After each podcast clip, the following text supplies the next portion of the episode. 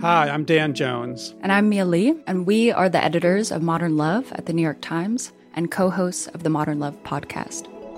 We read love stories for a living. And by love stories, we mean essays written by real people about all forms of human connection. We're talking about everything from first dates to funerals, from sibling rivalries to new love at 85. On our show, we're going to bring those stories to life. We'll hear from the writers and also from the people who are written about. Relationships are the most important things in our lives, and the people that tell us their stories are just so brave, like way braver than I think I am most of the time. Yeah.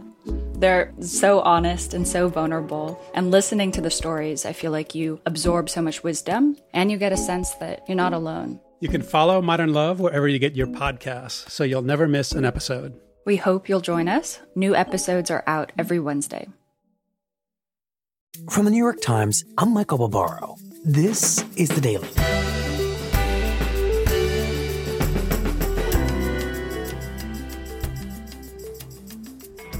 Against the advice of public health officials and the wishes of its own governor. Wisconsin will hold its Democratic primary today in the middle of a pandemic. A Astead Herndon on how that happened. It's Tuesday, April 7th. March was always going to be one of the most consequential months of the presidential election. By the time we get to the middle of March, though, so here's what we're watching. Breaking news Louisiana officially could become the first state to postpone its Democratic primary election over the coronavirus pandemic. And I it becomes clear that the coronavirus global health pandemic has really upended the race completely. After Super Tuesday, states that are scheduled to vote start postponing and sometimes outright canceling their scheduled primaries. Georgia becoming the second state to delay its presidential primary. Kentucky announced that they'd delay their contest as well. Ohio's governor pushed back its primary just hours before polls were set to open. Other states, Connecticut, Indiana, and Maryland. These are all states that said that the public health crisis was too great for them to hold in person elections in March. But there's one state that refuses to budge, even as public health officials are urging them, and states across the country have taken that drastic step. It's Wisconsin. And what explains that? What's happening in Wisconsin? Well, when most people look at these presidential primaries, particularly in a state like Wisconsin, they think that this is just about the two candidates at the top, Joe Biden versus Bernie Sanders, and who gets the delegates out of that. Mm-hmm. But the reason why Wisconsin was holding out and keeping its primary schedule was really to do with more state and local concerns. Hmm. Initially, the Democratic governor, Tony Evers, and state Republican leaders were on the same page. They both agreed that the April 7th election should go forward. And they said so for a couple reasons. Not only had the virus not really ravaged the state in the same way that we have seen in other parts of the country at the initial time in March when they were making this decision, but they agreed on the importance of these state and local races that would be decided down ballot on the same day of the presidential primary. I just want to make sure people understand the complexity of our spring general election. It's not a primary election, it's only a primary election for the presidential candidates. Races like sheriffs and mayors and court judges. There's a particularly important Supreme Court race that's happening in the state. And both sides agreed that filling these roles was important for the continuance of state government. How long do we potentially leave offices not filled because we're into July or August and we haven't held a general election. And that's why they proceeded with the primary. You know, I want to give credit to Governor Evers. Um, I agree with his decision to say that we are going to hold this election. Uh, hmm. so, despite the risks of holding an in person primary in the middle of a pandemic, despite the fact that many states are postponing these primaries, the Republican and Democratic officials in Wisconsin say that this is necessary for the functioning of their government. Right. And that's the position they held for about a week. And what happens after a week? Well, kind of most clearly, the factors around the decision change. We need an all hands on deck approach to stop the spread of COVID 19 in Wisconsin. The pandemic becomes more acutely felt in the Midwest and particularly in Wisconsin. But here is the bottom line folks need to start taking this seriously. So today I'm asking for your help. And the governor issues a stay at home order, like many other governors did across the country, and closes all non essential businesses. It's not something I wanted to do, and it's not something I take lightly. And people across the state are starting to say, well, if we can't leave our houses, how are we supposed to vote? Right. And what's the answer? The governor and state Republicans keep holding this line that voting was something that was so essential, that the primary was something that was so important that they would try to find some workarounds hmm. that included expanding access to absentee ballots and encouraging people to use that measure. It included counties taking precautionary measures, which include maybe drive through voting hmm. or socially distanced lines. But besides all of these creative measures, there is an increasing fear, particularly among poll workers, that the election would be unsafe for them to staff. These are people who 90% of them are senior citizens. Poll workers. Mm-hmm. One of the most vulnerable population to this deadly virus. And they start dropping off, informing their local jurisdictions that they don't think that they want to participate in the scheduled election. A survey from the Election Commission in the state showed that more than 100 jurisdictions cannot adequately staff their polling locations because they wouldn't have the right poll workers to do so.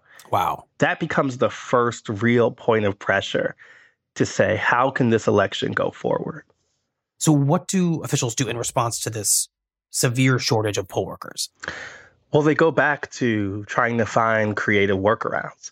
So, the first thing that some of the local jurisdictions do is close and limit their polling locations. Hmm. Some of the more drastic examples include Milwaukee, the biggest city in the state, going from 180 polling locations typically down to just five or seven. And yet, everyone still seems committed to holding this election. They were until the virus intensifies in the state and cases increase, as the deaths increase, that's when you see a real shift from the governor. Hi there, folks. Governor Evers here. And it's a big one. So today I'm asking the legislature to come together to take bipartisan action to ensure that every registered voter receives an absentee ballot to vote in the upcoming election. He proposes a dramatic expansion in the state's absentee ballot voting system essentially making it a universal vote by mail system. So I'm hope that the legislature will act swiftly to send absentee ballots to every single registered voter living in Wisconsin. The state would mail 3.3 million eligible voters a ballot, whether they requested it or not. Hmm. And that represents a real change in how kind of the electoral process would work throughout the state. This is not a Republican issue or a Democratic issue. This is an issue of democracy. I don't care who gets the credit, I just want to make sure that everyone has a chance to cast their ballot this April. Thanks for watching, and let's get it done, folks. And that's when we really see the partisan pushback start. What began as a Democratic governor and a Republican state legislature that were basically on the same page has now devolved in to what is, by all accounts, a partisan bloodbath.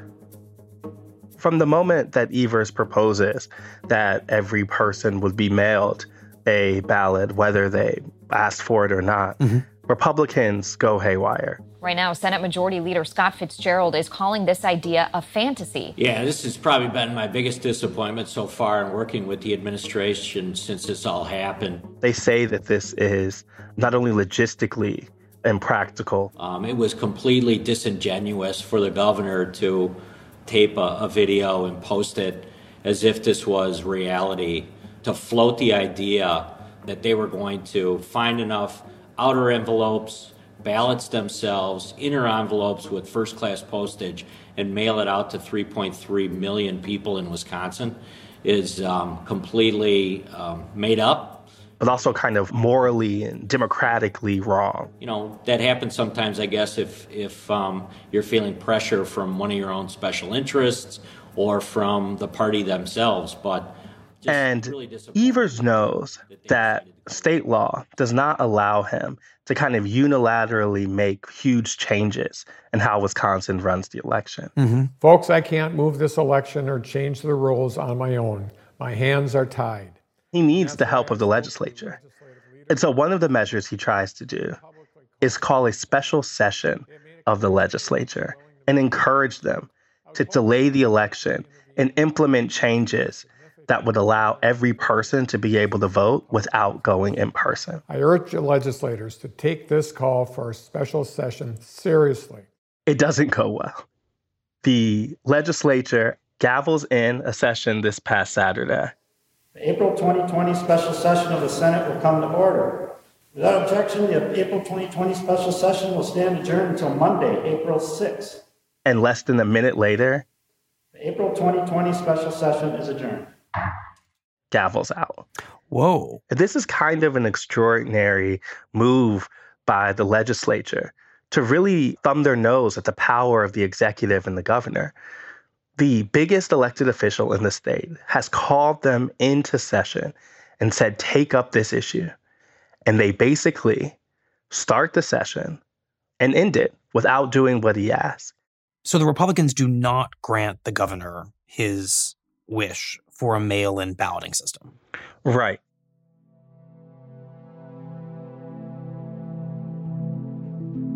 Astead, why is it that Wisconsin has so quickly erupted into a really nasty partisan battle over something as seemingly basic as making sure people can vote safely in a primary election? I mean, that would seem to be in everyone's bipartisan interest to protect life, right? I mean, Democrats and Republicans will be casting ballots.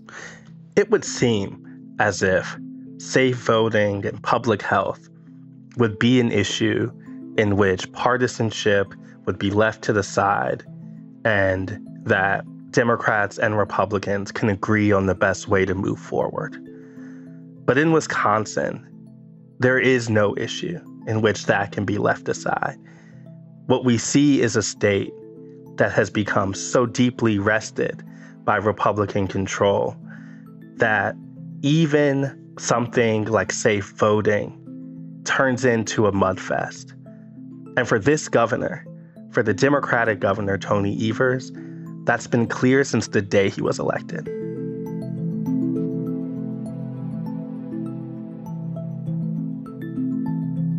We'll be right back.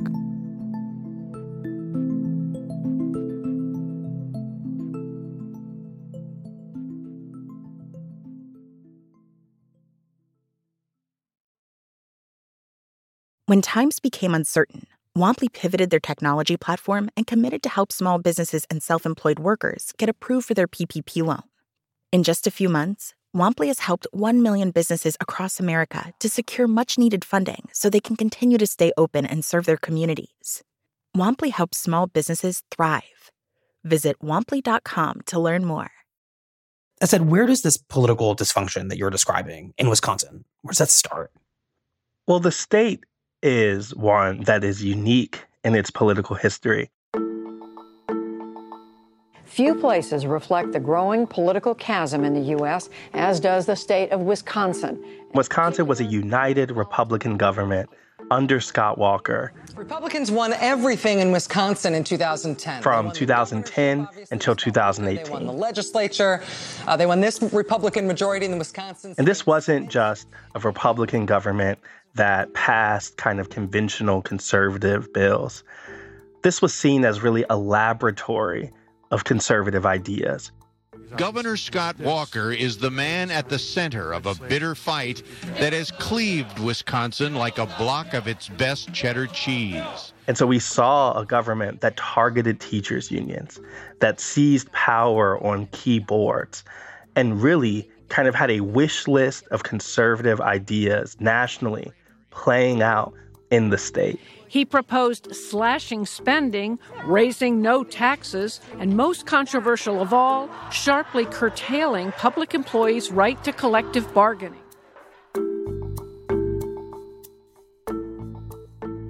Even as the state voted for Barack Obama twice, Incumbent Republican Governor Scott Walker has won his reelection bid. They kept winning. For the third time in four years, Republican Scott Walker has won a statewide election for governor. So by the time you get to 2018, major shift happened overnight. Wisconsin voters, you've elected a Democrat as governor. When Walker loses his reelection bid to Tony Evers. The race was almost too close to call, but overnight, Democrat Tony Evers narrowly beat out GOP incumbent Scott Walker, denying him a third term.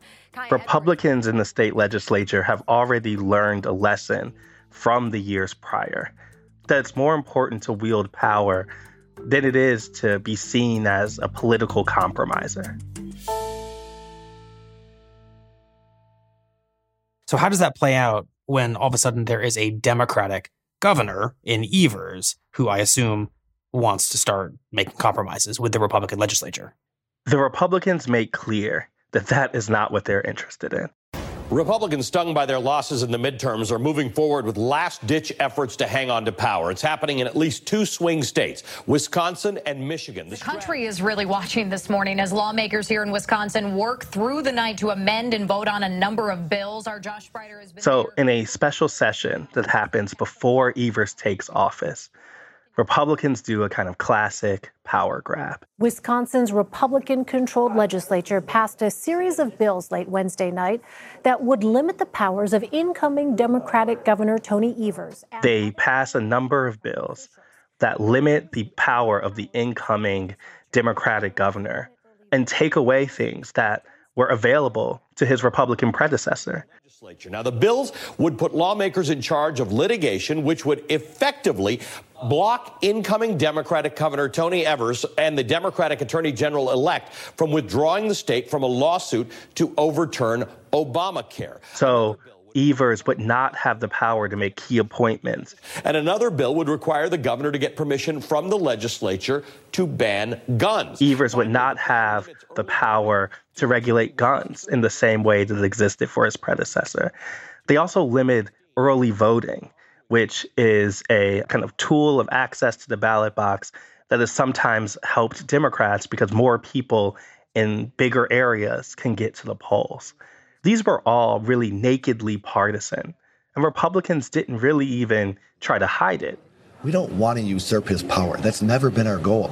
Our goal is just to guarantee that we have an opportunity to sit at the table, negotiate, and do it fairly.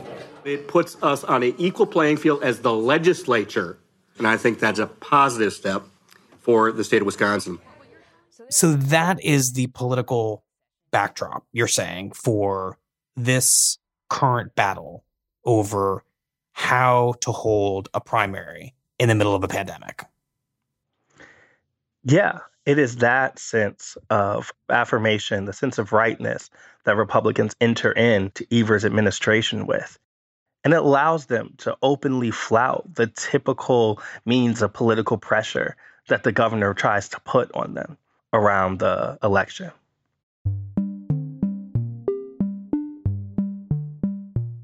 The legislature, they came in, they gavelled in for about 10 seconds, gavelled out, and they moved on. They said that was not a serious proposal and said it, the time for proposals like that was several weeks ago when the crisis began. So, what happens after that special session, that minute long special session about the election? Well, there's been a significant amount of legal legislation that has surrounded all of this political action. So much going on here at the state capitol today. Now, Let's break down and give you a brief summary of what happened today because it's been a wild day politically. There was a court ruling that basically affirmed that the Republicans probably have control over when the election should be held, but the ruling expanded access to absentee voting. Republicans appealed that straight to the U.S. Supreme Court. And then on Monday, it started with Governor Evers issuing an executive order pushing back the spring election from tomorrow to June 9th. Morning, Governor Tony Evers issued an executive order to postpone tomorrow's election due to COVID 19 concerns. The bottom line is that I have an obligation to keep people safe. The governor makes his most drastic step, unilaterally postponing Tuesday's election until June, hmm. claiming that he has the emergency powers to do so. This is a affront to the Republicans. Republican legislators mounted a legal challenge immediately. And they immediately initiate emergency legislation going straight to the Wisconsin Supreme Court saying that the governor does not have the right to do this. And just about an hour ago, the state Supreme Court issued its ruling saying that indeed the election will happen tomorrow. Now, and the court agreed with them, ruling just hours later that the governor did not have the power to postpone the Tuesday primary, meaning the election will go on in person today.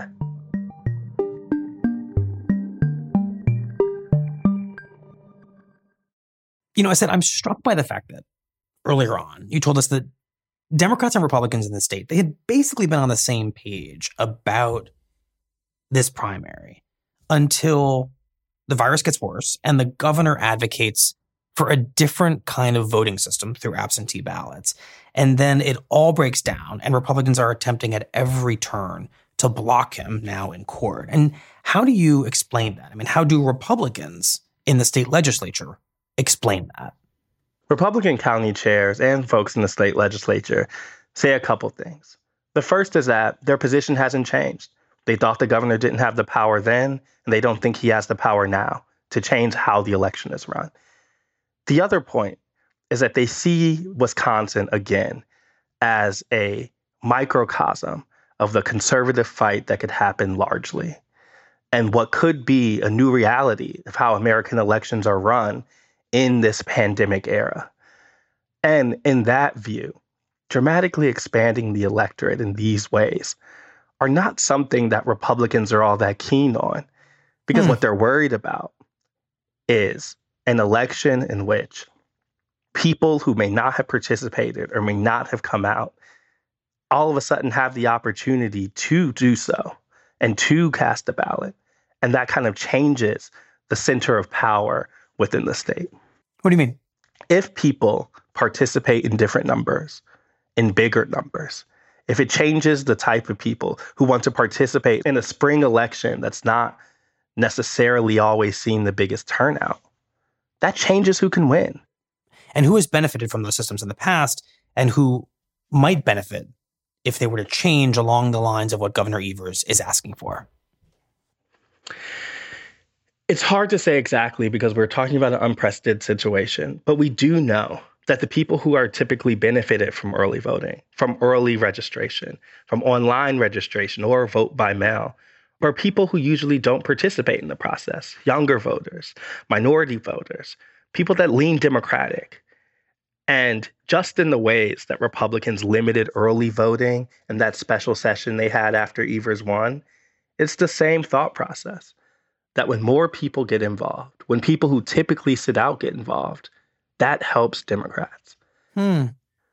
Do Democrats acknowledge that an absentee balloting system that is suddenly much more widespread than it has been in the past would be advantageous to them in Wisconsin? They principally try to appeal to voters using small d democratic ideals, the general basic American principle that everyone should be given the easiest access to vote. They try to appeal to people through public health measures, noting how unsafe it is for people to gather at polls. But when you ask folks in Democratic circles, they know that when the electorate expands, particularly in national and statewide elections, that's usually good news for Democrats. Hmm. It's interesting. This is not just a debate about how to vote in a pandemic, although clearly that's what's driving a lot of this. But in the background, from what you're saying, is this other question, which is whether the systems needed to vote during a pandemic may fundamentally change who votes, how many people vote, and which party wins. Exactly. This is not just about public health. This is about access to power and the kind of most basic fundamental principles of democracy. If the system that we have been traditionally used to can't hold, what replaces it? And we've seen real resistance to that in this state. And we may see that resistance all across the country. Well, why would you say that? Because it's very tempting to see this story as an anomaly, right? In that the governor of Wisconsin waited a very long time to try to postpone the state's primary, perhaps too long. And the state legislature is this hyper partisan, conservative activist body that is trying to use its power for political advantage. So all those factors would seem to make Wisconsin a bit of an outlier. Well, what may seem like an anomaly right now might actually just be a pace setter. And this could be a preview as to what comes for state after state.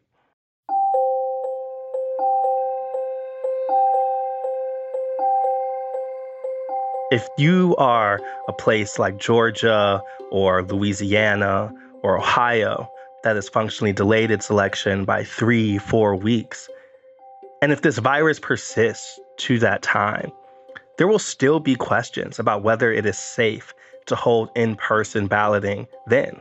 Right. And when those questions come and the remedies are proposed, whether it's online or, or vote by mail or the like, these same struggles of power will persist. And we will see factions emerge that question whether the new systems are fair and who politically benefits from them.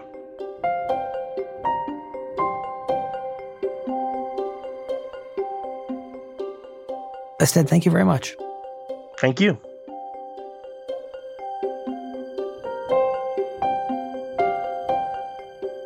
On Monday night, the U.S. Supreme Court sided with Republican lawmakers in Wisconsin who had opposed extending the deadline for absentee ballots in today's election.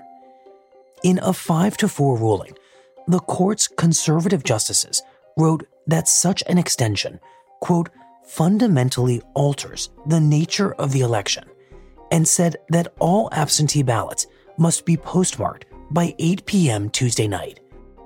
Polls in Wisconsin are scheduled to open at 7 a.m. this morning, but it's unclear how many poll workers will show up, how many polling stations will be open, and what kinds of protections will be in place to limit the spread of the coronavirus during in person voting.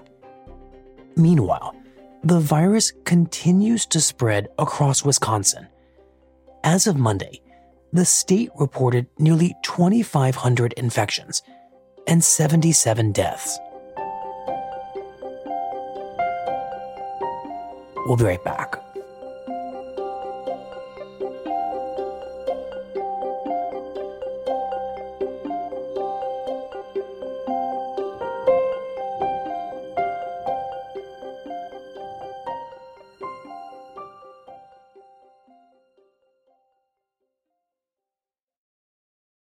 The FX original documentary Pride is a six part series from Emmy Award winning Killer Films and Grand Jury Prize winning Vice Studios. Six renowned LGBTQ directors explore heroic and heartbreaking stories that define us as a nation, chronicling the struggle for LGBTQ civil rights in America from the 1950s through the 2000s. FX's Pride is a special two week event starting Friday, May 14th on FX. Streaming next day FX on Hulu. Here's what else you need to know today.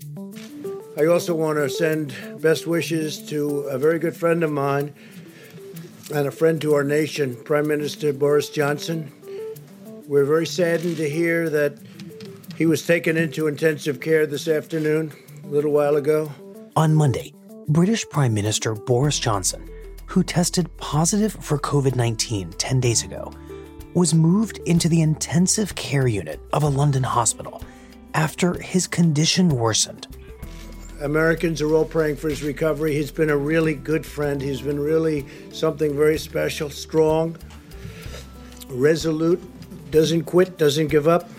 In a statement, Johnson insisted he remained in charge of the British government but said he had deputized his foreign minister to act in his place when necessary.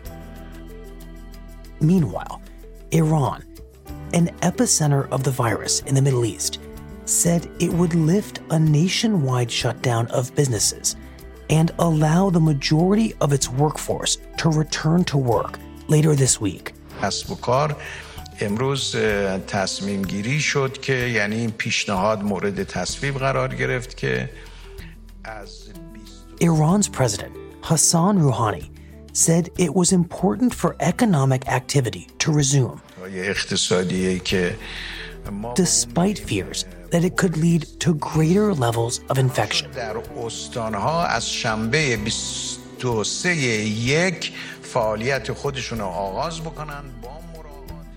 And in the US, the death toll surpassed 10,000 people, and congressional leaders began talks about a second economic relief package that House Speaker Nancy Pelosi predicted could cost more than $1 trillion.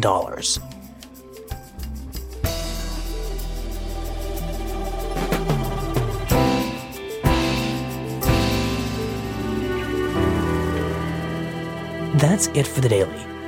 I'm Michael Barbaro. See you tomorrow. You're still running your business on QuickBooks? More like quicksand. The bigger your company grows, the faster you sink with outdated software. NetSuite by Oracle is the scalable solution to run all key back office operations, no matter how big your company grows. 93% of surveyed organizations increase visibility and control since making the switch from QuickBooks to NetSuite. Right now, NetSuite is offering a one-of-a-kind financing program. Head to netsuite.com/daily. That's special financing at netsuite.com/daily. netsuite.com/daily.